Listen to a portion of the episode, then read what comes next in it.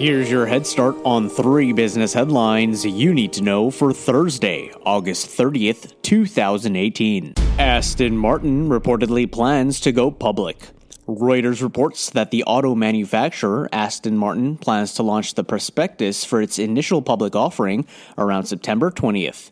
According to sources familiar with the matter, the sports car manufacturer looks to target a valuation of 5 billion pounds or 6.4 billion US dollars. Reuters states that the company plans to float on the London Stock Exchange. Amazon expands its Whole Foods delivery service. The company announced that it's launching Whole Foods grocery delivery in Columbus, Dayton, Portland, Greater Washington, D.C., and additional areas of New York City. Whole Foods delivery is now available in 28 cities in the United States, with plans for continued expansion across the United States throughout the rest of the year.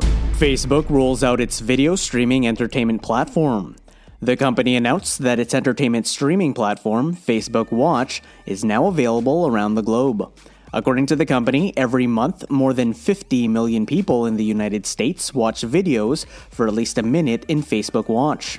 The total time spent watching videos in Watch has increased by 14 times since the start of 2018.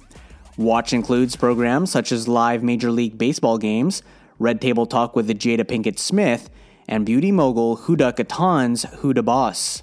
The service looks to compete against other online streaming rivals, including Netflix, Amazon, and Walmart. Thanks for listening. If you found this valuable, we'd love for you to share it with a friend, subscribe, and write a review. You can learn more about today's stories with references available at dailyheadstart.com. You just got a head start. Now go ahead and make today amazing.